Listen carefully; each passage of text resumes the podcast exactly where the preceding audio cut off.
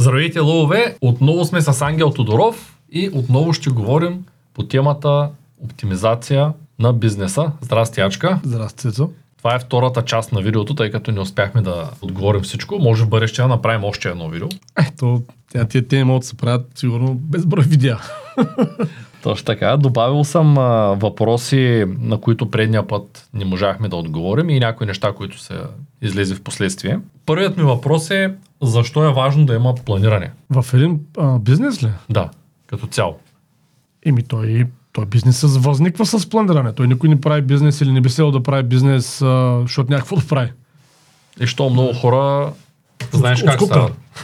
Имат а, наблюдения над някой барче, което им изглежда пълно и правят и те съседното барче без много Да. много да го мислят. Да бе ясно, то пак е форма на план. Просто не може би не е построен на работеща основа този план. Така че планирането е много важно да е направено добре. В този смисъл. Сега какво значи добре? Това е много нали, дълга тема, но да речем, че на минимум трябва да е нали, бизнесът да е планиран така, че да е финансово ефективен. Това е като някакъв минимум. Нали, Тоест да не си назад от цялата работа. Просто много бизнес са назад, затова го казвам. Да. Например, този с барчето, за което говориш, а, в общия случай най-вероятно ще е назад. Нали, Не, че няма успешни барчета, разбира се, че има, но в общия случай е трудно да направиш поредното успешно барче в наши дни. Нали, ако е 92 година, е елементарно, защото барчета няма. И тогава Дед им приятел на времето, вариш две табуретки, една обърната щайга за маса и шише с ракия и правиш барче. И си готов. Да, защото просто нямаше. Обаче сега вече не е така, сега е пренаситено. Само може би тук да кажа, че то, аз не съм сигурен доколко е свързано с оптимизацията, поне както аз се разбирам, защото то планирането би, би следвало, разбира се, да е преди да стартираме бизнеса.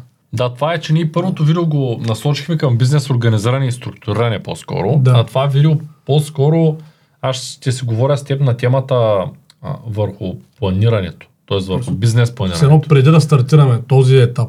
Да, а пък предното видео беше по-скоро към а, бизнеса, Няма който проблем, вече да. е стартирал, вече осъзнава, че има нужда от Да. организация, от структура. Да, да, да.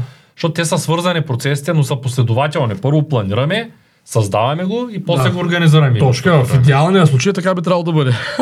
А не първо правим бизнес, после го планираме и накрая се мъчим да влезем Да. в бакията да ги оправим нещата. И така, и така става, но просто е много по-трудно. По-трудно е, да. Да.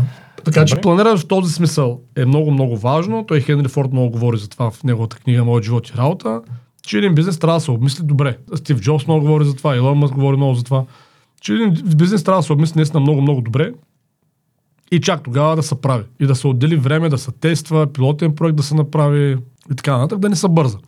Защото ако човек бърза, е възможно да направи продукт или услуга, които не са добре обмислени, или самия му бизнес модел да не е добре обмислен, или ценообразуването му да не е добре обмислено, или технологията му да не е добре обмислена, или кой знае какво. Много неща могат да не са добре обмислени. И тогава той ще се налага да прави много промени в движение когато вече работи бизнеса, а то винаги е много по-трудно да правиш промени в движение. Защото ти са, цяло това е като да се учиш да шофираш, докато колата се движи. Представиш, че колата вече се движи, ти те първа трябва да учиш какво е това седнител, какво е това скорост. Кое къде е, да. Да, те първа, нали? И не е много приятна ситуация. И съответно от тази гледна точка е по-добре нещата предварително така да се пообмислят, за да може след това като тръгнем да се фокусираме вече върху другите неща, които са важни. А не да преправяме продукти, да преправяме бизнес модели, нали, да преправяме нали, какво ли не. Така че от тази гледна точка е супер важно да се планира добре. Това е като една армия. Може би това е по-правилният пример. Та като тръгнеш за битка, е важно добре да си планирал. Защото, нали, ако не си добре планирал, най-много те очистят. Тия, които по-добре са планирали от тебе, също е в бизнеса. Трябва добре да е планирано всичко. Повече под в учението, по-малко кръв в боя, както е казал Клаузевиц. Ти каза по-рано, че е добре да се създаде пилотен проект. Днеска си говорихме малко за Академията за овчари. И ти там каза, че сме на фаза пилотен проект. Тоест трябва да минат поне три академии, после да се види как върви с продукта, какъв е резултата и чак тогава може да кажем, че сме вече в ситуация, в която бизнесът тръгва. Им да, бе. Как хората, които сега те първа стартират и искат да направят един добър бизнес, да предвидят дали това поредното барче ще тръгне изобщо. Има ли някакъв механизъм, който да показва предварително, чрез поручване, дали този бизнес, който ти иска да създадат, свърши е в, в правилната ниша. Има, разбира се, как да няма. То, то нашия курс по бизнес планиране е точно това. Как, цялостен модел, мисля, че за около 5 месеца човек го изучава, как да анализира правилно ситуацията, да може да предвиди в по-голяма степен дали няма да нещо ще върви или не. Как, как да го кажа с две думи? Те са, нали, зависи от бизнеса, но то об- обикновено трябва да е ясно каква е полезността. Сега с това барче, за което казваш, аз не знам въобще какв- каква може да е идеята на това барче. Нали, защото ако просто един бизнес се създава, защото собственик иска да изкара пари, нали, то, това, то това няма идея. И то това някакво да го мислим. Нали, то винаги парите идват от полезността, дългосрочно устойчиво идват от полезността. Така че човек трябва да си направи сметка с кой иска да е полезен, съответно да види това, с което иска да е полезен, има ли недостиг от него или всъщност по-скоро може би няма, да го изтества в някакъв малък мащаб. За барчето не, не знам, нали, мога да си го представя. Това с барчета, според мен, това не е бизнес, разбираш, това са такива някакви хобита, дето хората си имат. Да. В общия случай, не че няма а, добри примери като хепи, да речем. Нали, но те са единици. Добре, а в тая връзка, първият проблем, с който един стартиращ бизнес се сблъсква, може би е намирането на правилните хора в, да участват в него. Първият проблем, с който се сблъсква е да си опише добре идейния проект и да си направи бизнес план. Преди тия две стъпки той не може да знае какви хора му трябват. Добре, да речем, че... Тук, са- тук са големите проблеми. Хората не сядат да мислят. И, или, тоест, това е първият проблем. Не сядат да мислят. И втория проблем, ако случайно седнат да мислят, не сядат да пишат. Оттам тръгва всичко друго. Те си говорят обикновено. Дай да си говорим. Добре, че си говорим. Кой ще пише после? Еми никой. и ни разговори безкрайни. На кой какво разбрал, какво не разбрал, нищо не е на хартия, нищо не е систематизирано. Ма аз не знам как се прави бизнес план, ми научи се. нали, бизнесмен искаш да ставаш. Добре, бизнес план сме го направили. Добре. Изтегли сме един готов бизнес план, видяли сме как се структурира, поработили сме малко по въпроса там седмица, две месеца, Да. пет месеца, всеки различно. Да. Стигнали сме до вече някакви заключения. Направили сме някакво поручване, видяли сме, че има някаква ниша, видяли сме какво ще е конкурентното предимство на този бизнес, Добре. почваме да го правим. И първият проблем вече след стартирането, може би е как да намерим правилните хора. Може и това е. Нали, Значи, на, този, на този етап зависи, да. На този етап, да. Може и това е проблем. Как се решава проблема с кадрите според теб? Ние сме си го решили лесно, На, значи, виж, ние, по да, нашия начин. той не е наш, той е класическия начин. Така трябва да си го решава всеки. Само си прави кадрите. В България това е по-рядко срещания начин. Това, че нещо е рядко срещано на дадена територия, не означава, че не е класически модел. Тоест, според теб, в по-развитите държави об- обучават кадрите ти. Да. Сериозните компании, всички, никой не разчита някой да готови кадри от някъде. Ако си мислиш, че някой в Bosch, примерно, или в BMW чака да, да намери инженери за BMW и за Bosch някъде отвънка, много се бъркаш. Това не означава, че университетите нямат функция някаква, но те имат функция до някъде, дори в Германия. Давам Германия, като пример. на електротехниката. Точно и до така, там. ако искаш да си добър инженер в BMW, такъв те правят BMW, нали, не те прави университет. Добре, можеш ли да ми разкажеш малко повече за нашия модел на създаване на търговци, да речем? Кое е по-специално да разкажеш за Проблема с кадрите ние го решаваме, Да. като образуваме някакви хора прямо Нашите нужди. нашите нужди на компанията и спрямо техните цели. Да. Защото тия хора, за да дойдат при нас, трябва да може да им изпълним целите. Да, то, а защото ти казваш да разказваш за нашия модел, аз не знам какво е особеното на нашия модел, затова малко се колебая, как да кажа. Ние просто сме си фирма като всяка друга, имаме някакви цели като организация, така доста ясно дефинирани, и имаме нужда от търговски отдел, нали, за да си постигнем целите. Съответно, работим по класическия модел. Търсим хора, които имат сходна ценност на система на нашата. Проверяваме дали техните цели, личните са такива, че в контекст на нашата компания могат да ги постигнат. И ако това се случи, ако, нали, то е все едно, ако човека е подходящ и, нали, и склонен да работи за целите на нашата компания и нашата компания може да му създаде условия той да постигне собствените цели и това цялото нещо е подкрепено от сходна ценностна система, т.е. как ние виждаме света, тогава евентуално работим заедно. Това е процеса. Пак казвам, той той е класически процес. Знам, че много фирми не правят така. Много фирми пускат обява, търсим готвач, даваме 3000 заплата. Идва готвача и го питат, можеш ли да правиш пиле фрикасе, крем карамел, проб, направи го да видим. И това е нали, теста, примерно. И го назначават. Обаче, то, това, това е много повърхностно отношение към хората, защото този човек той има някакви лични цели. И ние трябва да знаем какви са. И това, че даваме добра заплата за сектора, да речем, примерно ако средната заплата е 2000, а пък ние даваме 3000, и си мислим, че сме голямата работа, да, ама този човек може въобще да не иска да, той може, да може да живее както той иска, да му трябва 10 000. И ние ако нямаме нали, шанс, той няма шанс нашата организация да постигне тия 10 хиляди, по принцип няма смисъл да занимаваме нито ние с него, нито той с нас. Колкото е добър на пиле фриказе и на кръп карамел. Само, че това не се проверява от организациите. Повечето организации нямат идея техните членове какви цели имат. И оттам нямат фокус да помагат на членовете за постигане на целите си.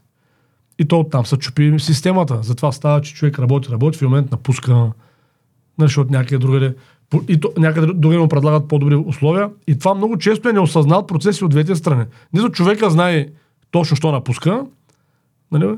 нито пък компанията на съответно знае човека, що е напуснал. Защото изначално тя не е знаела, защото е се е съгласил да работи изначално с нея. И човека не знае защо се е съгласил да работи изначално с нея. Нали, аз от време време водя такива разговори, въпреки че е рядко, но се случва с някой човек, който казва, ами аз да, имам нужда от работа. И аз викам, супер. И, и тук ми, нали, няма ли възможност да работим с вас? И аз викам, може да имам, а какво готов да направиш за нашата компания? И той мълчи и не мога да ми отговори, разбираш ли? Защото той има нужда от работа. Да, ама ние нямаме нужда да решаваме нуждата на хората от работа. Ние имаме нужда някой да реши нашите проблеми, нали така? И нали, то трябва има някакъв синхрон в това нещо. Хората, които имат нужда от работа, те обикновено трудно си намерят добра работа. Защото той не работи така.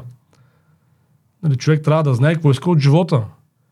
Съответно, когато тръгва да кандидат с дадена компания, да е сигурен, че тази компания, или поне да предполага, да не е сигурен, да предполага, че тази компания може да му помогне той да постигне целите в живота. А не просто да не стоя вкъщи, нали, и да имам някаква работа и да вземам някакви пари. Да, или взел съм, че съм ги поизхарчил малко и сега да взема от някъде да взема. Да, да, това е пари. такова абсурдно, разбираш. Хората просто търсят работа, за да имат работа. Въобще не мислят, че това е нещо, което определя целия им живот. Ти работиш 8-10 часа някой път на ден, нали, в тая работа, тя те формира изцяло. И коя работа, която тотално не пасва на твоите житейски цели, ти ще бъдеш един супер нещастен човек, без значение колко пари скараш от нея. Да не говорим, че в общия случай и пари няма да изкарваш от нея.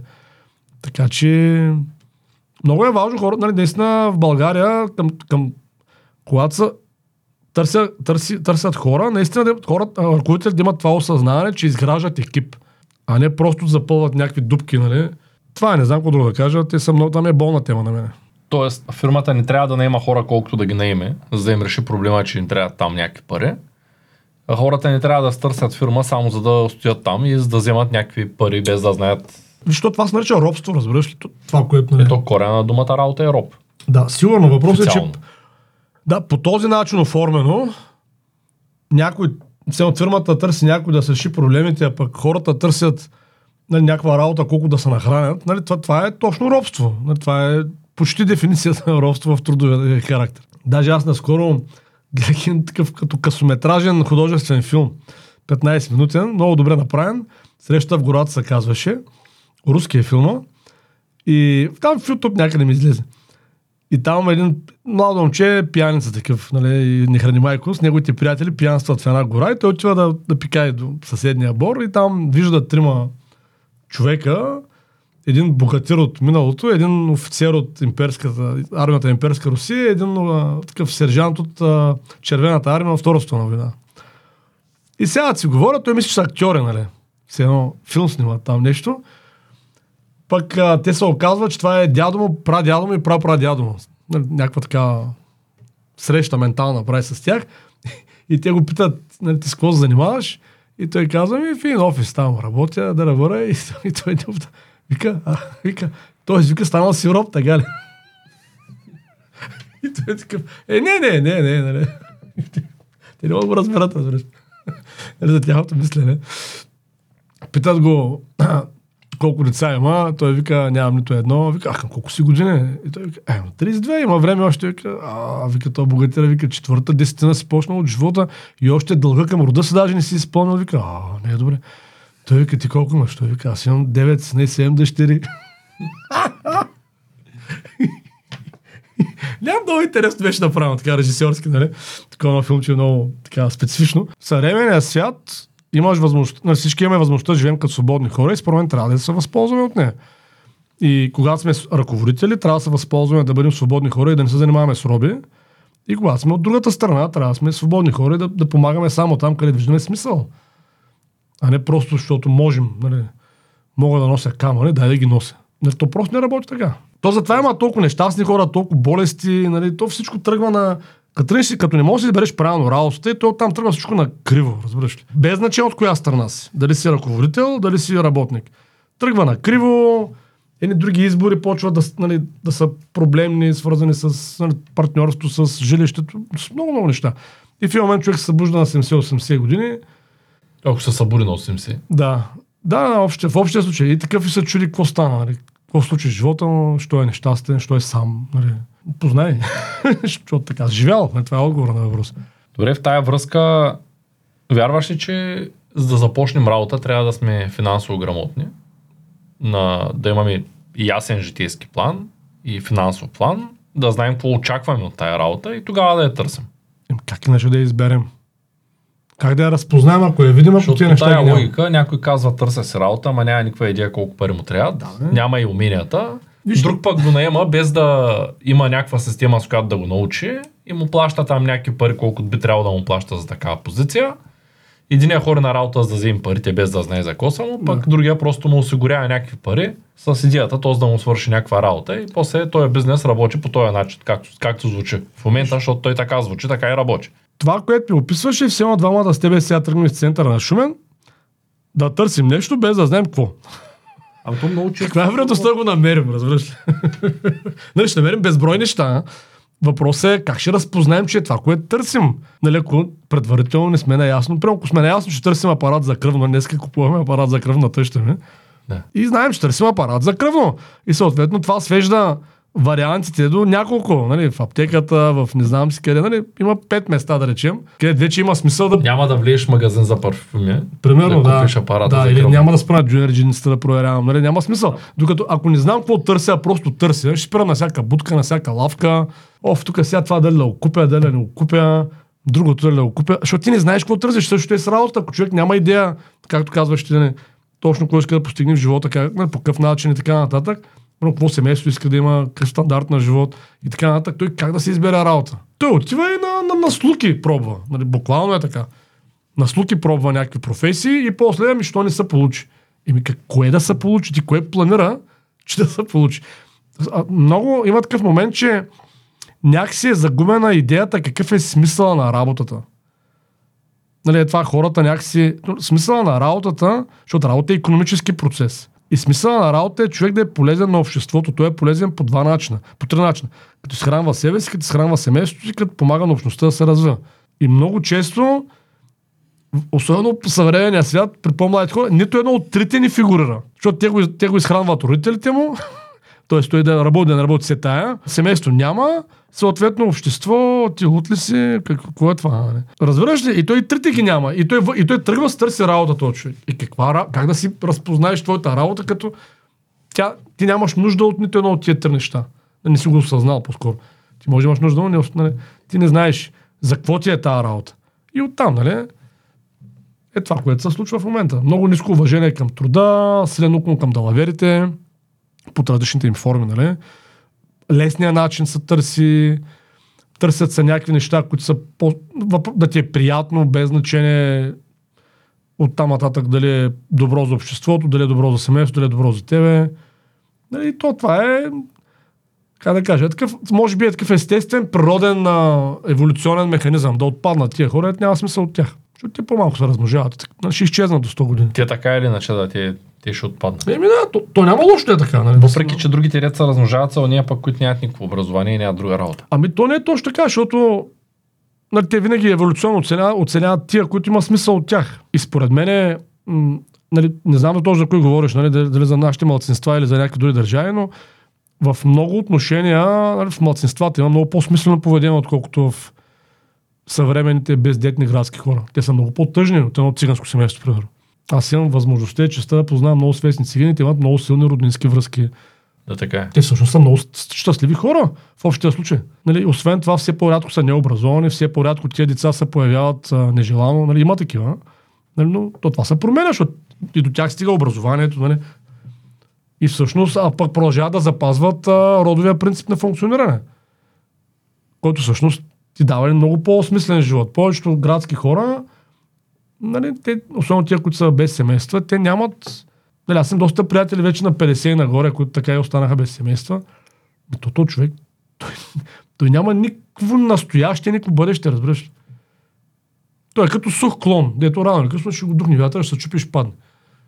Докато едно от циганско семе в същия момент, може да няма тия познания интелектуални и професионални нали, в някои области, като то нали, другия ми приятел, примерно, обаче аз не съм сигурен, че все едно кое е по-добре за дългосрочно развитие на обществото. Нали, какво като моят приятел познава, примерно, конкретен човек, да речем цялата история на средновековна Европа, нали, и какво от това? Разбираш ли? Като няма поколение. Не само И той, на, на, практическо, на практическо ниво, той нищо не може да свърши. Той ако го накараш да нацепи 10 кубика дърва и ще умре там до дървата. Той нищо не може да прави. Нищо практически не може да прави. Разбираш, той може да функционира само в тази екосистема, която е съвременната градска екосистема. Дете някой ти носи всичко.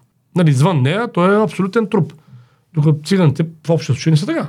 Нали, в общия случай те ще живеят много стабилно нали, в една така. Може да се нацепи дърва, да си храна да се създаде. Нали. Това искам да кажа. Добре, стигаме до извода, че изначало бизнесите много рядко се планират правилно. По-рядко, да. Изначало хората, които търсят работа са а, много неориентирани. Изобщо нямат ясна дефиниция какво търсят и какво искат да получат. В крайна за сметка, смисъла на работа. Добре, да кажем ги прескачаме тези проблеми. Вече създали сме си бизнес плана, намерили сме начин да се образуваме кадрите, почнали сме да работим. Да. Нека да поговорим малко за процесите, защото предния път обсъдихме последно за... А, мисля, че за буфера говорихме последно. Не съм много сигурен. Да, говорихме за това колко е важно да няма много а, голям буфер в Да. една фирма, излишен буфер. А, и това, което пропуснах да попитам тогава е за унификацията в фирмата. Тоест нещата, които се правят стандартизирано. Колко е важно, защото виждам в много фирми, ето както ти даде по-рано пример, ще го продължа с готвачите, идва готвача, можеш да правиш карамел, мога, напрей го. Другия готвач може ли да прави карамел? Може, супер. Двата готвача правят карамел по различен начин. Никой не им е казал какво трябва да има Да. този карамел. Отиваш на смяна на единия готвач, супер е. Отиваш на другия, обаче карамела не ти харесва. Мен много често ми се случва, особено по заведенията. Да. Сядам три пъти на едно място, единия път е невероятно, единия път не е добре, трети път отивам, третия път пак е невероятно. Точно да. Много зависи кой е в кухнята. Да, бе, да. Защото просто не се прави по някаква стандартизация. Да. Е, това по същия начин работи в момента един от нашите партньори има проблем с софтуера. Работи софтуера, както и Карамел правят в заведението, Да. само че не са спазени основните софтуерни Правила. Да. правила. Следователно, ако им се наложи да вземат нови IT-та, Приключват. Еми да, да. И Виж, това е да. много лошо. Нали? Колко е важна тази унификация, Не, как човек е да, да, да, направи такава... Ами, много е важно. Той, нали, как да кажа, разделението на труда отдавна е измислено. Нали, още Адам Смит пише за него. Има научни обосновки от над 150 години за смисъла от стандартизиране на различни задачи. Има професионални системи за менеджмент а, и производствени и друг, като нали, Lean Management, Six Sigma, теория на ограниченията. Така че аз, как да кажа, всеки човек съвременен, който е решил да занимава с бизнес, той трябва да е наясно, че бидейки предприемач, особено собственик, нали, той трябва да е и такъв, да може да управлява това дружество. И си има много професионални инструменти, които е добре човек да познава. И едно от тях, нали, което по различни начини присъства във всички нали, последните 150 години, е стандартизирането на работата. Нали, да, има, да е ясно какво означава дадена задача, какво означава, че, нали, ясно да е дефинирано как тя е изпълнена. Като казвам ясно дефинирано, писменно ясно дефинирано. Как се създава задачата, как се приема, как се изпълнява, как създава, как, ви- какви са критериите, че задачата е свършена. Както ти предния път, мисля, че си говорихме там един от пътите, когато даде пример, че си стандартизирал почувстването на дома, ти направил си списък, който читачката да, да следва. Това е стандартизация. Нали? Прозорци, нали, баня, примерно, пране, тераса, нали, шак, чат, чат, чат. Може би описание какво точно какви операции трябва да се извършат на всяко едно от тия звена, нали, ако е по-професионално искаме да го направим. И в един момент имаме супер ясна структура на една задача, респективно ако трябва да сменим, да речем, читачката, следващата просто даваме списъка. нали, обясняваме и по списъка, ако нещо не е ясно и тя най-вероятно ще се справя на 90% минимум толкова добре, колкото и предната. От първия път. А не на ново. Да. На ново 6 месеца. Чакаме 10, докато- 10 месеца се научи на основните работи. Еми да, така че супер важно е. Стандартизирането е много, много важно. Нали, човек е сам се работи, дори сам ако работи, е добре да има стандарт, нали, защото в крайна сметка и сам като работи човек, Един път е в настроение, един път не. Един път е по-уморен, друг път по-свеж. Нали, такова е. Нали, ние сме, променяме се, имаме различно емоционално и физиологично състояние. И в този смисъл, ако си имаме ясен стандарт дори за нас, това също би работило добре, пък камо ли, ако имаме някаква форма на екип, това е абсолютно задължително. Нали, аз съм функционал в различни организации, където не е ясни стандарти за много неща. И това е пълен хаос. Пълен хаос.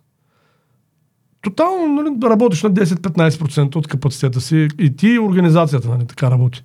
Иначе преживяването е, че на 120% се работи, ама реално, реално се работи на абсолютно минимум. Как правилно да направим нашите приоритети Е, такива, че да можем да си изпълним задълженията и да сме по-ефективни. Това е много хубав въпрос. Не знам дали знаеш, но на всички оракули, там на Делфийския, на тук Перперикон, Сфинкса, нали, навсякъде, където има такива места, където хората са ходили да получат отговори, навсякъде отгоре имало един и същ въпрос и той е гласял кой си ти. Разбираш, това е основният житейски въпрос, който всеки човек съзнателно и подсъзнателно се задава и на база на тези съзнателни или подсъзнателни отговори ние всички изграждаме живота си. Аз моята книга Фейсбук щастие, там бях дал такъв пример. Нали, примерно, нали, задават въпрос на, на Джон Ленън, да речем, кой си ти? И той може да каже, нали, аз съм Джон Ленън, може да каже, аз съм член на групата Beatles, може да каже, аз съм от Ливърпул, може да каже, аз съм съпруг на Йоко Оно, може да каже, аз съм мъртъв. И всички отговори са верни. Нали, няма по-верен или по-неверен. Въпросът е, че на този въпрос, кой си ти, има безброй отговори. И начинът по който ние подреждаме тези отговори, всъщност това сме ние, не така живеем. И ние много често, на мен ми прави впечатление, когато питам ня- някой да речем, нали, мога да се представите с две думи, той казва, казвам се еди как си, баща съм на две деца, а, съпругата ми се еди как си, нали, и то човек, почвайки така, мен ми е ясно веднага, че за този човек семейството е едно от най-важните неща в живота. Защото след като се казва името, той казва, че има две деца и че съпругата му се еди как си. И се занимава с еди какво си, разбираш? В същия момент, друг човек го питаш, може да каже нещо, да, работя в сферата на IT-то от а, 15 години, продаваме в цял свят, имаме там много успехи, голям фен съм на Мерцедес, нали, и даже забравя, че има жена и деца и никъде не ги казва. И... За него е важно, че е IT че Да, има той- Мерцедес. Точно така. И няма лошо, нали, това не е. Просто казвам, че хората са различни. И затова този въпрос, как да си направим приоритетите, той почва не в бизнеса, той почва в живота. Ти там трябва да си направиш приоритетите. Нали. Тоест, защото рано или късно ще умреш. Нали, така? Има начало и край живота. И накрая на живота, като се обърнеш назад, трябва да се чувства, човек трябва да се чувства удовлетворен. Да може като Дон Вито Корлеоне от кръстник. Нали, умирайки да кажеш, живота е прекрасен. На 360-та страница съм. Ростислав Начев Четеш празника? А, много яко, да. Той ме пита мене, вика, ти чел ли с кръстика? Вика, аз съм чел всичко на Марио Пузо. Той ми казва, затова ще уважавам до края на живота. Явно е голям фен. Той ми я подари преди е, 10 дни. Обещал съм му, че до края на октомври ще я прочита. На 360 от 530 и няколко страница съм. Ли? А, да, в момента съм до там, където набиха на, от семейството Корлеоне на дъщерята. Аха. Тя е бременна вече О, в последния месец Да. и а, брати научи, че мъже я би и в момента съм там, където го тири и го смачка. да, и так съм до където му е много лошо и го държи там един от приятелите му. Да. Нали, там с имената не се оправим, тъй като има Да. страшно много имена Няма и с, с копидонското лице, което е. Да, да, да. Да, но не, не съм... И сега ми развали, развали ми кефа, се извини, Извинявай, защото, да. защото а, Ростислав каза, че най-важната е последната страница. И аз му казах тогава да прочета последната страница. Да. И той каза, няма да разбереш книгата. да. И така. Е, съжалявам. Но нищо, е, няма проблем. А, планирал съм, ще я прочета до Да. една-две седмици, ще разбера. А виж, то това е, нали, да може човекът се обърне назад в живота и да види, нали, да може да, да каже, живота е прекрасен, нали, да се чувства добре от това, което му се е случило. И в този смисъл, е, част от този процес да живееш от един достоен живот е да правиш това, което според теб е важно. Нали, важните неща, не спешните неща. И оттам вече приоритетите трябва да са житейски. И работата на един човек трябва да е в контекста на житейските му приоритети, а не обратното спрямо работа, едва ли не сподреждаш живота.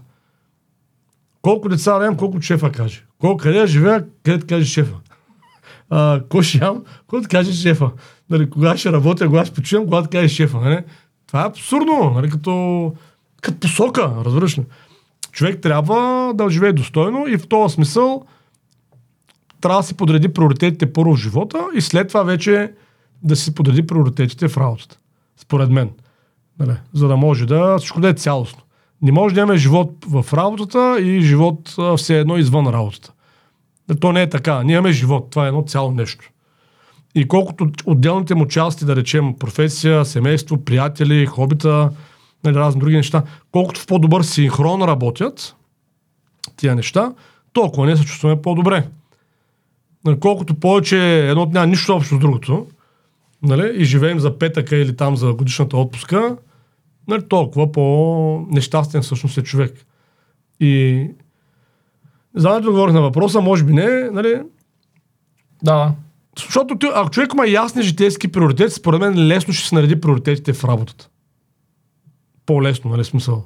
Ако няма ясни житейски приоритети, къде да знам какво да правя в тази работа. Стигаме до извода, до който стигнахме и предния път.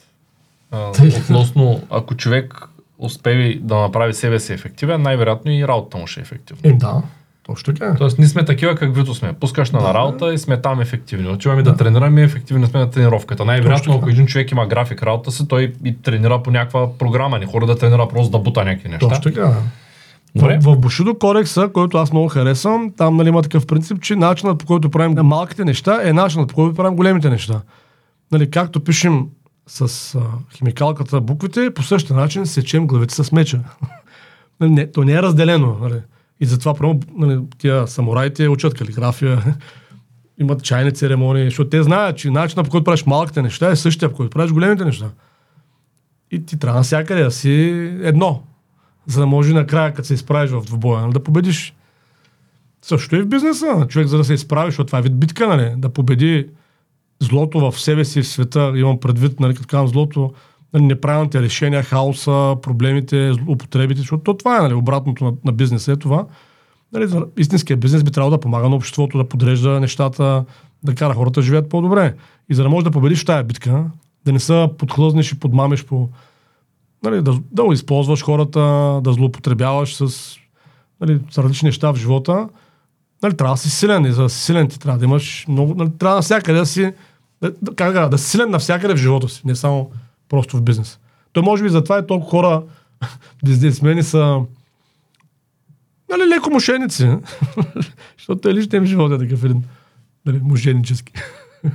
Е, да, то ти ако си такъв в едното си, такъв и в другото. Наскоро си купувах нещо от Слънчев бряг. Само кажа, Дон Вито Корлеоне в тази книга има един момент, в който казва, питат го за изневярата. Нали? И той казва, мъж, който е готов да изневери, да излъже, нали, в своя смисъл, човека до него, който заспива всяка вечер, и него е готов да излъже, този човек е готов на всичко. Всичко нали, в бизнеса. Нали? Вика, нали, не трябва да имаш никакво доверие на такива хора. На Просто пример, нали? И сега тук идва, че 80% от двойките, които са двойки, нали, имат връзки, тайни връзки извън, извън основната двойка, после такъв бизнес. Нали, ако следваме логиката на Дом Те Витокърлев. са такива, да. Еми, те са такива. Той, щом мъжа си или жена си е готов да излъжи. Не, с, Рослав много говорим, не че много, но говорихме за това. И нали, то трябва да се прави разлика. Аз му казвам, виж, ед, нали, едно е да лъжиш, защото някои мъже и жени имат връзки извън основната връзка, но партньорите им знаят. Тогава не е проблем, ти То не е лъжиш. договорено. Татка, ти не лъжиш. Проблема е, когато лъжиш. нали, мамиш. То тогава става изневяра. Защото иначе не е изневяра, иначе е договорка. Отворена връзка там. Еми, хората си имат, сега. да, хората си имат някакво разбиране. Нали, защото един друг приятел Да, си говорим как вика, разправяше там, бяхме трима човека и наш общ приятел, вика, вървим с седи кой си, нали, по някаква улица и той вика, говори с жена си и минава някаква мадама и той вика, и вика чакай, чакай малко, вика, че едно изкушение от матрицата минава сега вкъде. Той просто си е такъв, разбираш ли? И жена му си знае, че е такъв и, нали, когато има някаква договорка за тия неща, нещата са окей, но когато човек мами, нали, вече не е окей. Еми, то вече си е измама. Ами виж, то ценностната система си е нещо, което всеки изгражда сам за себе си. Така е. А, ние не можем да кажем кое е правилно или грешно. Не бе, не може. Ето тая същата, която я набиха и брати преди мъже й, тя отишла и се оплакала първо на родителите си първите пъти, като е бил. Майка й знаела, че този човек е би баща е знаел, че Всъщност Дон Корлеоне е знаел Да. и е казал като баща, е казал, виж ти си имаш мъж, щом таби, значи аз майка ти никога не съм я бил. Да. А, щом той таби, значи Значи има за какво таби, да, да, да прие така, че да не таби. И в крайна сметка, а, истината е така, че ето, моята гледна точка е, че Корлеоне не е прав, защото той всъщност Да. не знае кой е прав и кой е крив там и би трябвало да защити дъщеря си. Брат е по-прав, че отиде да, да му покаже какво се случва.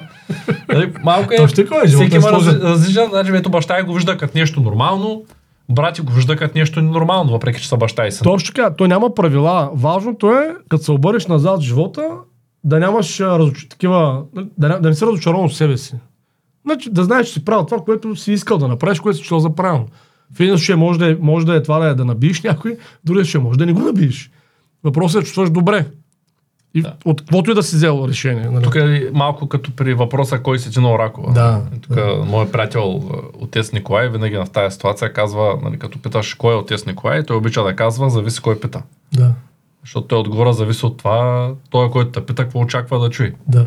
Ако отиде да го разпитват за шаха, най-вероятно ще разказва, че е човек, който пише за шаха. Ако отиде в църквата, ще казва, че е отец. А може също така означава, че не е много наясно кой е той. И гледа се нагоди спрямо това, което другия пита. Да, да. Защото аз спомням, когато бях веднъж на едно публично а, четене на представяне на книгата Кобрат на Токора Систо. Той е писателя, който аз много харесвам. Имам честа да, сме, да се познаваме, да сме приятели. И когато първи том на Кобрат излезе, бях в Павел Баня, специално отидах на... Той там имаше представяне на книгата.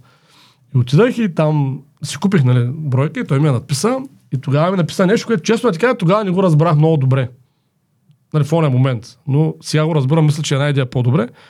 Той написа Бъди истински воин, нали, за да можеш да побеждаваш битките на живота си и никога не забравяй, че истинския воин е твърд като скала, а не е мек като капка вода. И той минава през, в този смисъл, че не трябва да се огъва спрямо ситуация. Той трябва да бъде себе си във всяка една ситуация. Нали, не го цитирам дословно, но че не трябва да като капка вода, а си като парче скала. Да в житейски ситуации. И аз тогава малко така викам, бе, то човек пък трябва да е някакъв такъв, нали, така малко не го разбрах. Викам, бе, може да, може пък да е добре някой път да си по, все едно, гъвкав. Но с колкото повече така, живот минава през мене, толкова повече осъзнавам, че всъщност той е много прав. Човек трябва да знае кой е, разбираш ли? и нали, то няма... не, Това, въ- човек има право на мнение, господин отец Николай, но аз пък имам право да се съглася. Човек трябва да знае кой е, без значение кой е срещу него. Няма нужда да се нагаждаме. Чак толкова много. Сега се върнем малко на бизнеса. Да. Ама при това, ако някой има интерес, нали, все пак сме образователна компания, да види как изглежда курса по бизнес планиране, ако не иска да прави поредното барче без да знае за какво му е, или да се търси поредната работа без да знае каква е тя, ще сложим и третия курса финансова грамотност, бизнес планиране, бизнес организиране и структуриране. Атака! Като ако някой не е все още не е клиент и иска да започне от някъде, нека да си купи третия курса с 10% отстъпка, защото минава сумата от 2000 лева. Да. И четвъртия линк ще бъде за една безплатна консултация. Може да се вземете безплатна консултация с някой от нашите Експерти. търговци, да. професионални търговци, които могат да ви разкажат малко повече според това вие от какво имате нужда за една от темите, които ще видите в четвъртия линк. Тъй като Те са много сега, няма да, Да, ги да, се, да. от 8-те направления. Следващия така бизнес въпрос, който съм си подготвил вече бизнес. Така. Отидахме на романи. Между другото, Еми, да. Кръстника е първия роман, който чета от години насам. Да. Да. Благодаря на Ростислав за жеста. А, даже да се признае често, да, честно, понеже нямам много време да чета, аз много ми се измарят очите от компютъра. Половината го чета, половината го слушам от Storytel. Нали, Защото Storytel става и по-бързо някой Да. път. А, докато шофираш няма как да четеш. Романите са супер, но в реалния свят, а, особено когато говорим за бизнес, а, за организиране, за структуриране, трябва ние да можем да използваме някаква система за управление на, на, на процесите. Да. А, можеш ли да ми кажеш, важно ли е човек да има Project Management система, някаква PMS, Да. Говори за софтуер. за софтуер, нали, колко е важен софтуера в една фирма? Да. Това е много хубав въпрос. Тук ще си позволя да цитирам по смисъл Toyota, че всъщност задачите се изпълняват от хора, а софтуера само ускорява работа на хората. Така че това мога да кажа. Супер е в съвременния свят, даже е абсолютно задължително човек да ползва съвременни удобства като софтуер, но никой не трябва да забравя, че те не, софтуера сам по себе си не може да свърши задачата. Той може само да, да помогне на човек, който върши задачата да направи по-бързо. Това му е функцията на софтуер. Софтуер е ускорител, това е турбо. Реално аз не съм виждал Project Management система или Customer Relationship Management система на CRM, която да прави нещо, което не мога да правиш на лист хартия. То няма такова нещо. Те правят неща, мога да ги правиш на ето тефтер. Разликата, разбира се, че там е по-подредено, по-удобно, по-бързо, нали, бързо може да се прави справки. Нали. Истината е, че ако не можеш с тефтера, няма да можеш. няма. А, така да. Ако не можеш тефтера, няма да можеш с PMS. Тоест важно е хората първо да разберат, че ако искат да имат Project Management система, трябва да могат да практикуват Project Management в ежедневието си. Тоест те трябва да се научат как се прави това. Ако искат да имат добър, да, да интегрират някакъв много добър CRM, нали? CRM обикновено за търговски процес се интегрира или някаква форма на клиентски процес, те, имат, те трябва да имат много добър търговски и клиентски процес. Преди софтуера. Нали? Тоест, ако имаш, нали, тоест ти първо трябва да можеш да ги правиш тези неща, да имаш добри процеси вътре в организацията си и след това вече да си избереш някакъв софтуер или да създадеш специално за теб някакъв софтуер, който ти подпомага да ги правиш по-бързо, по-лесно и така нататък. Истината е, че в съвременния свят има много безплатни софтуери дори и специализирани за Project Management, като примерно Asana да речем. нали, Те имат и безплатни варианти. точно така. Да, това Трео, Трело, Трело, как се произнася, не знам. Да, Jira. Jira, те са безброй. ползваме Notion, примерно, Notion, при да. едиторите много Да, често. има CRM безброй, нали, там, Salesforce. Те правят едно и също обикновено. Да, да, те правят горе едно и също. Въпросът е, че нали, за да може човек да го ползва ефективно, той трябва да има това разбиране, че трябва да се подреди нещата, чисто като процеси да си ги опиши и тогава вече и в CRM, и в PMS-а, нали, много неща могат да се случват с много, много по-голяма скорост. Това е много, наистина е така. Там скоростта може да е стотици пъти по-голяма. Примерно PMS или CRM може 100, 200, 1000 пъти да ти ускори. Тоест, ако ние не можем да пишем с тая писалка, най-вероятно и с дигиталната ще направим също. А, така да, точно така, да. Трябва да мога, нали, той има някакви базови неща и затова, защото има, много хубав е този въпрос, защото много често компаниите, особено някои ръководители, много залагат на софтуера и някакси го разглеждат, че той все още ще замести или ще премахне нуждата им от хора, което е напълно погрешно, разбираш ли? Софтуерите винаги трябва да се купуват или създават, или там интегрират, за да подпомогнат работа на хората, а не да ги изместят хората или да ги премахнат. Това е много погрешна гледна точка за функцията на софтуера. Това е силно да кажеш, че функцията на турбото е да нямаш двигател. И не е това функцията, функцията на турбото е да ускори работа на двигателя. Не да нямаш двигател. Нали, разбираш ли смисъл? Е, да, са обаче бизнеса нали, гледа да съкръщава разходи. То няма И лошо. оттам е нормално да се фокусира понякога в грешност на направление, Да. именно да направи нещо автоматично, което иначе се прави от Да, човек. въпросът е, че ако този бизнес, който е трябвало да съкръщава разходи, наистина е професионално подготвен, той знае, че абсолютно никога съкръщението на разходите не трябва да идва от фонд работна за влада. Нали, защото това е погрешно. Съкръщението на разходите винаги трябва да идва от други звена. Фонд работна заплата винаги трябва да се запазва, да се увеличава. Като ако искаме да имаме по-добра ефективност, просто трябва да направим така, отделните хора произвеждат повече срещу парите, които получават. Защото той съкръщението на разходи не е самоцелно. Нали, той е в контекст да има по-голяма печалба, нали така? И съответно съкръщението на разходи, той няма логика, защото ти ако тръгнеш да съкръщаваш хората, съвсем логично нали, намаляш и производителността. И оттам теоретично може да изкараш временно някаква по-добра печалба, но това ще е краткосрочно, дългосрочно да имаш по-добра печалба, трябва да имаш повече хора, с които да работиш. Просто трябва да направиш така, че тези хора са по-ефективни. Разбираш ли? Тоест, ако имаме, да речем, да, да ти го кажа, така, имаме да речем 100 000 долара тая година разходи за техника, нали, която помага на 100 човека да работят еди как си, просто с тия 100 000 долара до година трябва може 200 човека да работят. По до година 300 човека. Е така си го представи, разбираш? И тогава имаш съкръщане на разходите. А не да сваляш от фонд работна заплата. Това е абсолютно погрешно разбиране на, на оптимизацията. Нали? Той, на, на английски има така- такава професия, procurement се казва, не знам как да я преведа на български, това е точно такива хора, които оптимизират разходите. Това е, има такава професия. И съответно, там никой никога под никаква форма не, не пипа работната заплата. То не е това, разбираш? Това не се пипа. Пипат са други неща. Е, защо тогава много от фирмите, даже и с тия, които работим, част Да. от тях, те смятат, че могат да направят софтуер, който да измести 20-30% от работниците е, и, служителите, като ги махнем и вече нещата ще тръгнат. Защото... Както дори магазините в момента, не знам, забелязал ли си, че една голяма група магазини имат автоматични каси Ма виж, това, това е... и чакат вече да дойде момента, в който вече ще са щастливи, защото каста сама щяла да смята сега, само че това са два отделни въпроса. Да. Нали, на първия ще отговоря, не, от всеки отделен случай, защо някой го прави това, сигурно си е отделен, нали, той си има някаква негова логика. Ако трябва общо да отговоря по принцип защо това се случва в компаниите, според мен е защото много често ръководителите са слабо подготвени за ръководители. Защото те не разбират принципа на ръководенето на хора. Тоест, пропуснали са да, да така отбележат, че създанието на една организация, целта е не изкарване на пари самоцелно, а развитие на хората в организацията.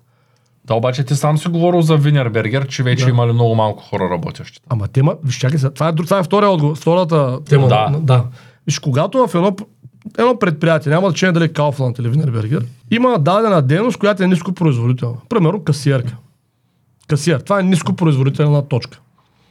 Нали, никоя съвременна компания в сферата на продажбите не може да осигури в следващите 10 години стабилен ръст на работната заплата на касиер. Това е невъзможно, разбираш? Да, то всичко се прави само. Тя само минава през Точно така. баркода и... Тоест, това е професия, която така иначе изчезва.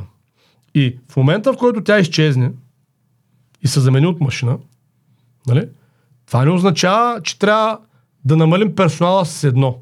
Това означава, че имаме един човек от персонала, който е готов да поеме друга задача някъде другаде. Разбираш ли?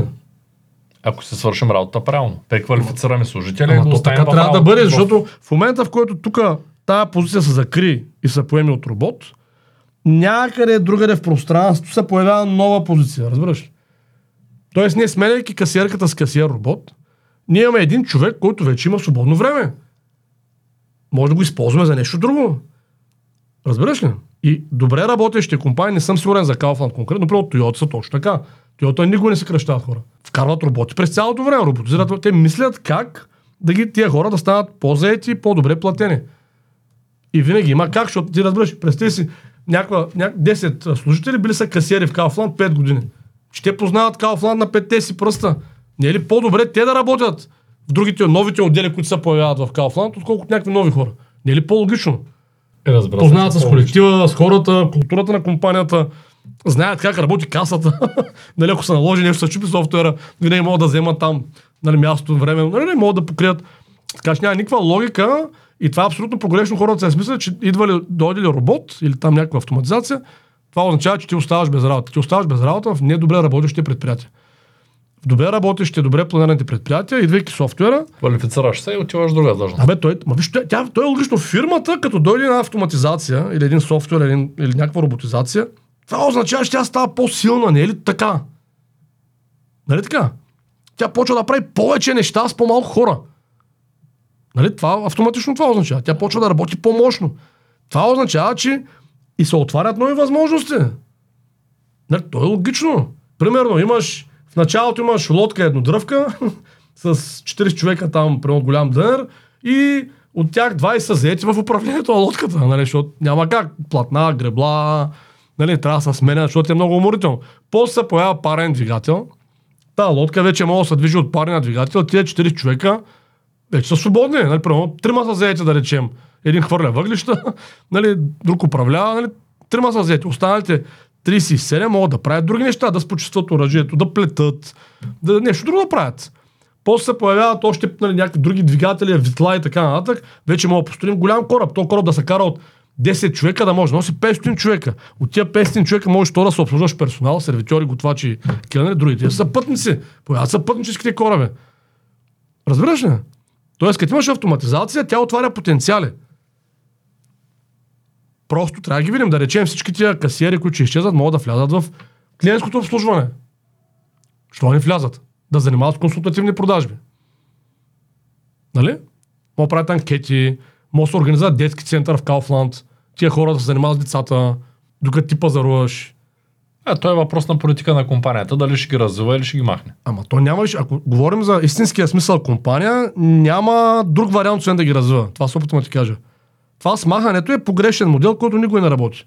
И няма качествена компания в света, която да функционира така. А Винербергер какво, какво ги прави тогава? Ли? идея, но със сигурност да правиш тухли, нали, това са глинени парчета, нали, това не е много перспективно. Колко ден платиш на тия хора?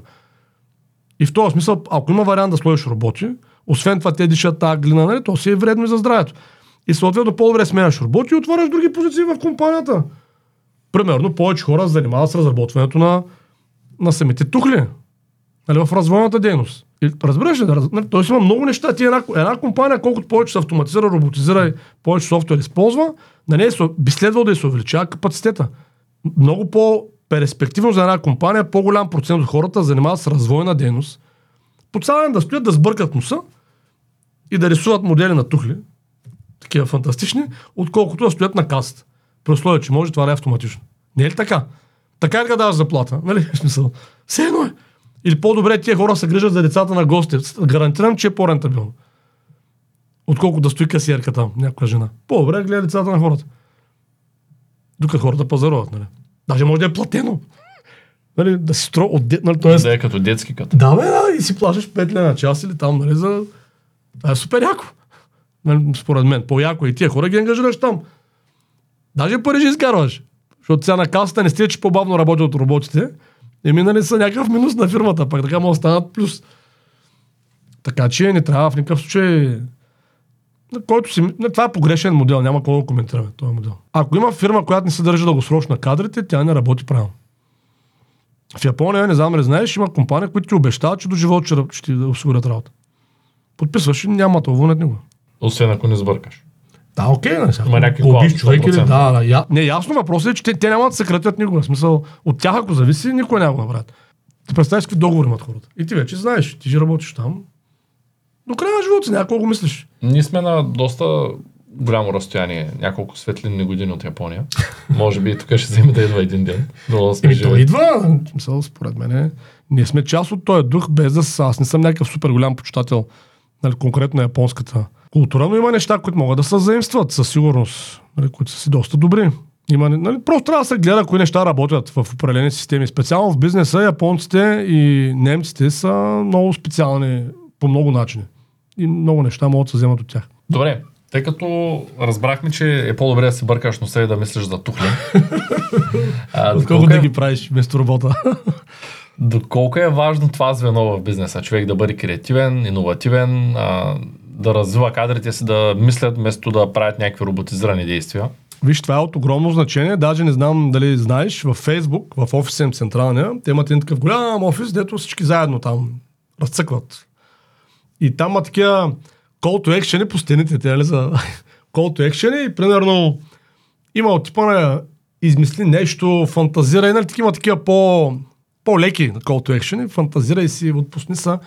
Има и такива, примерно, щупи нещо, буквално, нали, нали а, развали го, нали, струши го, нали, това, защото разбираш, и този творчески потенциал не е ясно откъде ще дойде. Нали, понякога трябва да струшиш нещо, за да разбереш всъщност как е устроено или да дойде някаква идея. Така че всички големи компании супер много разчитат на това. Google, примерно, имат такава политика също. 20% от работното време всички служители на Google имат право да работят върху собствени проекти, като им се плаща за това, не? Като имат право да ползват ресурсите на Google нали, за тия собствени проекти и ако изстигнат до някакъв много добър проект или идея, а, нали, не са длъжни да го правят с Google. Могат да го предложат, ако искат на Google да го направят заедно, могат сами да си го разработват. Аз няколко системи съм гледал по този начин направени. Една от най-добрите, най-известните, която така е направена от техен служител е Gmail. Той е направен от един техен служител. В свободното му време. Имаше една друга, която тя беше много добра, тя на G, като GPS, нали, само че по-интересен вариант, тя само ще се отделили, примерно, си го направили отделно. Така че това е супер важно. Нали? Google, примерно, имат също така зали за медитация на всеки етаж. Имаш право по един час в работно време да медитираш. И ако нямаш, каквото искаш там, нали, един час да се отпускаш нещо, да, да ти е по-ясно съзнанието. А ако нямаш, не знаеш как да медитираш, безплатно от Google всеки месец канят буддийски майстор, за да преподава буддийска медитация. Защото според тях тази е най-ефективна нали, за повишаване на производителността. И така че, какво ти кажа, това е супер, супер важно.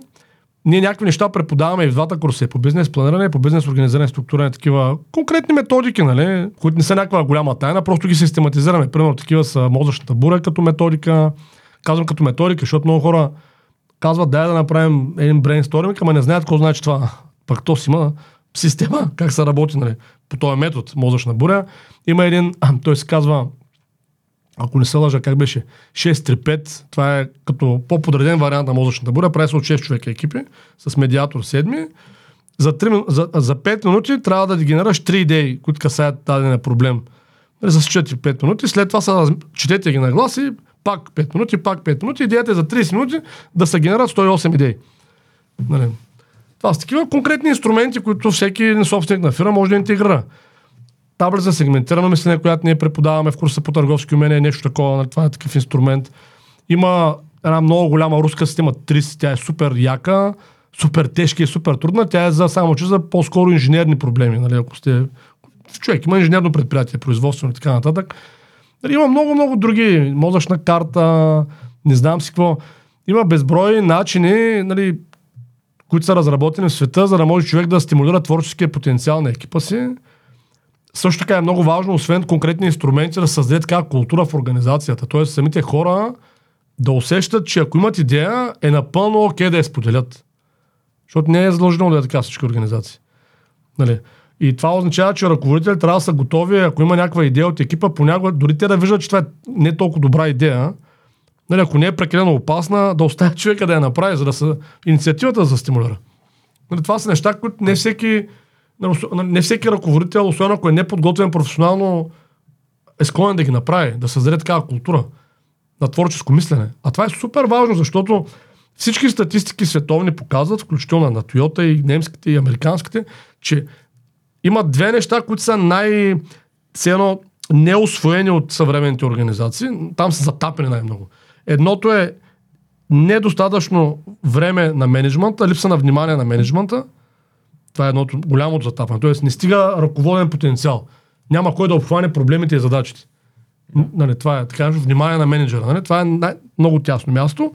Това е един голям проблем. А другия много голям проблем е неосвояване на творческия потенциал на екипа.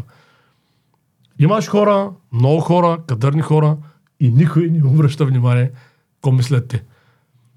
А много често един човек, да работи там на машината или директно с клиента, той всъщност може и по-добре знае какво трябва да се промени или подобри, за да стане по-ефективен даден процес или даден продукт или услуга. Така че това е в световен план е, е нещо много важно. И има големи, голям фокус върху това. Аз имам честа да познавам а, Ана Карина Пол. Нали, може да я проверят в интернет, който му е интересно. Това е во- водещ специалист, даже един от най-добрите в света. Нали, със сигурност е в топ 5, примерно. На най-добрите преподаватели по творческо мислене в света. Дълго години е преподавала, м- работила с Airbus нали, много тясно. Тя, тя е била наета като специалист по TRIS, системата, за която споменах по-рано. И после там разработва собствена система в Airbus, която по думите на Airbus им е донесла там колко милиарда плюсове. Нали?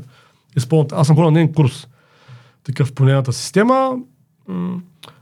И как да ти кажа, нали, просто виждаш как а, има остра нужда от такива. Те неща просто работят, разбираш ли? И колкото повече съвременният български ръководител се обръща осъзнато нали, да, към творческия потенциал и, и собствения си, на колегите си, на организацията си, толкова по-добре ще върви неговата организация. Не може, то никой не е можело, но особено пък съвременния свят е съвсем вече невъзможно един бизнес да се развива, ако няма, ако не стъпва на творческия потенциал на ръководството и на екипа си. Ако си мислим, че защото можем да направим тухлите две стотинки по-ефтино или кафето 20 стотинки по-скъпо можем да го продаваме и това ще ни е конкурентното предимство и видиш ли така ще пребъдем през вековете, ами няма да стане така. Сър. Минали са тия времена. Нали сега трябва силно изразен творчески потенциал. Като само да, извиня, аз много говоря по тази тема, може да не е скучно, но творческият потенциал не е задължително да направиш някакво изобретение като пелицина, че промени света. То не е това. Творческият потенциал е да търсиш къде хората имат проблеми да ги решаваш. Примерно Винербергер бяха направили уникален продукт, Штурц, мисля, че се казваше, ако не бъркам австрийския термин. Те просто забелязали, че при задарията, когато се стигне до прозорците, зидарите, като направят от двата края прозореца, така, нали, стухли, отгоре слагат една дъска. Дървена. И върху нея почват да задат тухлите нагоре. Нали. И това е нещо нарича штурц. В Австрия, така нарича штурц. Дървено парче, което нали, като градичка. Всичко е супер, е, обаче тия градички трябва да ги режеш, те някой път са криви, някой път имат вътре разни боболечки, нали, в смисъл дърво е. Нали. Във времето пък има някакви други проблеми с тях. И те просто, а, освен това, на място на обекта не е, не е задължено да имаш правилната инструмент, инструмент да отрежеш, нали, да имаш правилната града, че трябва да я режеш, че, нали, така нататък. И те създават продукт циментови штурцове. Виж като ти го кажа колко просто звучи. Прозорци са хих стандарта, нали така, те не са безброй. И те правят, отливат циментови, реално като като штурцове, то няма друга дума, нали? Все едно като големи циментови тухли, които като стигнеш, ти задаш да задаш и слагаш отгоре едно циментов, един циментов штурц и продължаваш нагоре. Лесно, по-ефтино, по-бързо, по-здраво, супер много улеснява на здарите работата. Виж колко просто нещо. Обаче някой трябва да се сети. Това столетия никой не го е измислил. И изведнъж някой се сеща, че мога направи циментови штурцове по стандарт, които са без пари, защото той като е по стандарт, те са като тухлите. Толкова са ефтини. Няма рязане, няма Това дървета. подобрява. И му улеснява работа на задарите. А пък на Винерберген им създават нов продукт, който могат да продават. Да, то историята показва много такива ситуации, в които променяйки едно нещо. И аз наскоро го разказах, мисля, в другия канал, от книжката Син океан, за това, че автомобилният транспорт бил изключително на загуба. Той замърсявал много, не е економичен, скъп за ремонт, скъп за производство в Америка. И една австрийска компания, забравих името, намира как да прави основата на самия, не автомобилния, извинявам се, а, автобусите Да. а, транспорта, който е градския транспорт, да. а, намира как да прави автобуса от а, тая пластмаса, която в момента я познаваме. Следователно той става много по-ефтин за производство, много по-лесен и по-ефтин за ремонт, много по-лек, съответно става по-екологичен, почва да консумира по-малко а, Енергия. Да. по, да, по, по-малко гориво и в един момент се оказва, че те решават пет проблема. А, проблема с това, че са били занемарени автобусите, проблема с екологията, проблема с ремонтите, проблема с производството, проблема с а, всичко, което може да се сетим. Нали? Да. С, само добавят един плексиглас. Да, да, да. Просто някой се сеща, че може да, от плексиглас. Един плексиглас решава невероятно много проблема. Точно така, да. Трябва да го видиш просто по този начин. Разбираш? Е, това е творческия потенциал. И той трябва да се възпитава. И още една пак историка, пак от книжката, защото скоро я препрочетах. В Мексико, там понеже много рядко ползват цимент, сега като говориш за цимент, се сетих. И е много скъпо да си направиш стая от цимент за децата. Да. Обаче пък всички искат да имат стая за децата си, още една да имат, примерно, като станат две-три деца, да имат отделни стаи. Обаче никой не се сеща, те играят там хазарта е много така разпространен, играят комари, харчат пари за глупости. Една компания, която продава цемент, просто го завърта като игра и го завърта и казва, ако искате, можете да инвестирате в, а, при нас и ние ще ви дадем ефтин цемент и вие ще можете на, понеже там по-голямата част от парите си ги харчат за, за семейството, за подаръци. Да. И ако искате, може регулярно да давате пари и накрая да получите стая за децата си. Да, да, да. Когато те пораснат, цементова стая. И един вид го извърта така и, и увеличава с 30% продажбите на цемент. Да, бе, всякакви неща Само защото хората решават, че ще инвестират в цемент, за да може да подарят цемент на децата, като пораснат да имат стая. Да. Е, това е много странно. Еми, то е странно, проблем обаче, решава, да, точно така, е, обаче работи в даден контекст. Въпросът е кой ги мисли тези неща. Нали. За сигурност една компания трябва да има такъв отдел, който да ги генерира тези идеи. Да, нали, няма лошо да има отделно и, или просто да е в културата на компанията. Нали, просто компанията стимулира този начин на мислене у екипа си. Защото примерно, Google няма такъв отдел. Ама някакси са го измислили нали, да работи за тях. Не пречи да има отдел. Може би вземат адекватна обратна връзка от милионите си клиенти, даже милиардите. Не знам дали знаеш, че днеска, днеска е 27 септември, Google става на 25 години. Те ли? Не. Да, да. да са живи здрави. Преди 25 години в една стая се ражда идеята в студентско общежитие. Сега са най-богатите хора в света, един от най-богатите хора в света са двамата собственици То на може би да, аз доколкото ги познавам по репутация, само че съм чел някакви неща за тях, те, това надали е основното, което ги определя. Те са е, типични хора, които според мен си осъществили мечтата. Защото тяхната мечта, не знам дали знаеш каква е била, тя до ден днешен това е мисълта на Google, да даде достъп на всеки човек на планетата до цялата информация, образование и култура, които съществуват. И те всъщност го правят. Доста е, е успешно. Затова и проекти като YouTube, които са абсолютно на загуба, те продължават да ги бутат. Те имат много такива проекти, които са на загуба, но са в контекст на мисията им. Про Google Books е такъв проект. Той е абсолютно на загуба. Нали? Google, то, то, а, Street Maps е на, на загуба. Нали, обаче е част от тази философия да даваш достъп на хората до информация, образование и култура. Нали, Google Books, те всички библиотеки или почти всички света ги дигитализираха. Безплатно, нали, за човечеството. Така че те са едни много успешни хора в истинския смисъл на думата. Нали, без че... А, имат пари и управляват парите по правилния начин, за да създават удобства, комфорт, знания, да, да постигат предават. това, което искат. Да могат един ден като умират, като се обърнат, така живота е прекрасен. И развали ми края от книгата. Благодаря, че беше на гости. Аз ти благодаря. Не пропускайте да гледате и първата част на това видео, което е по-технически настроено. Има по-малко романи, по-малко истории в него. Но е не по-малко интересно и коментара така до пълна победа, преди сте затворили видеото. Благодаря ти. Аз ти благодаря.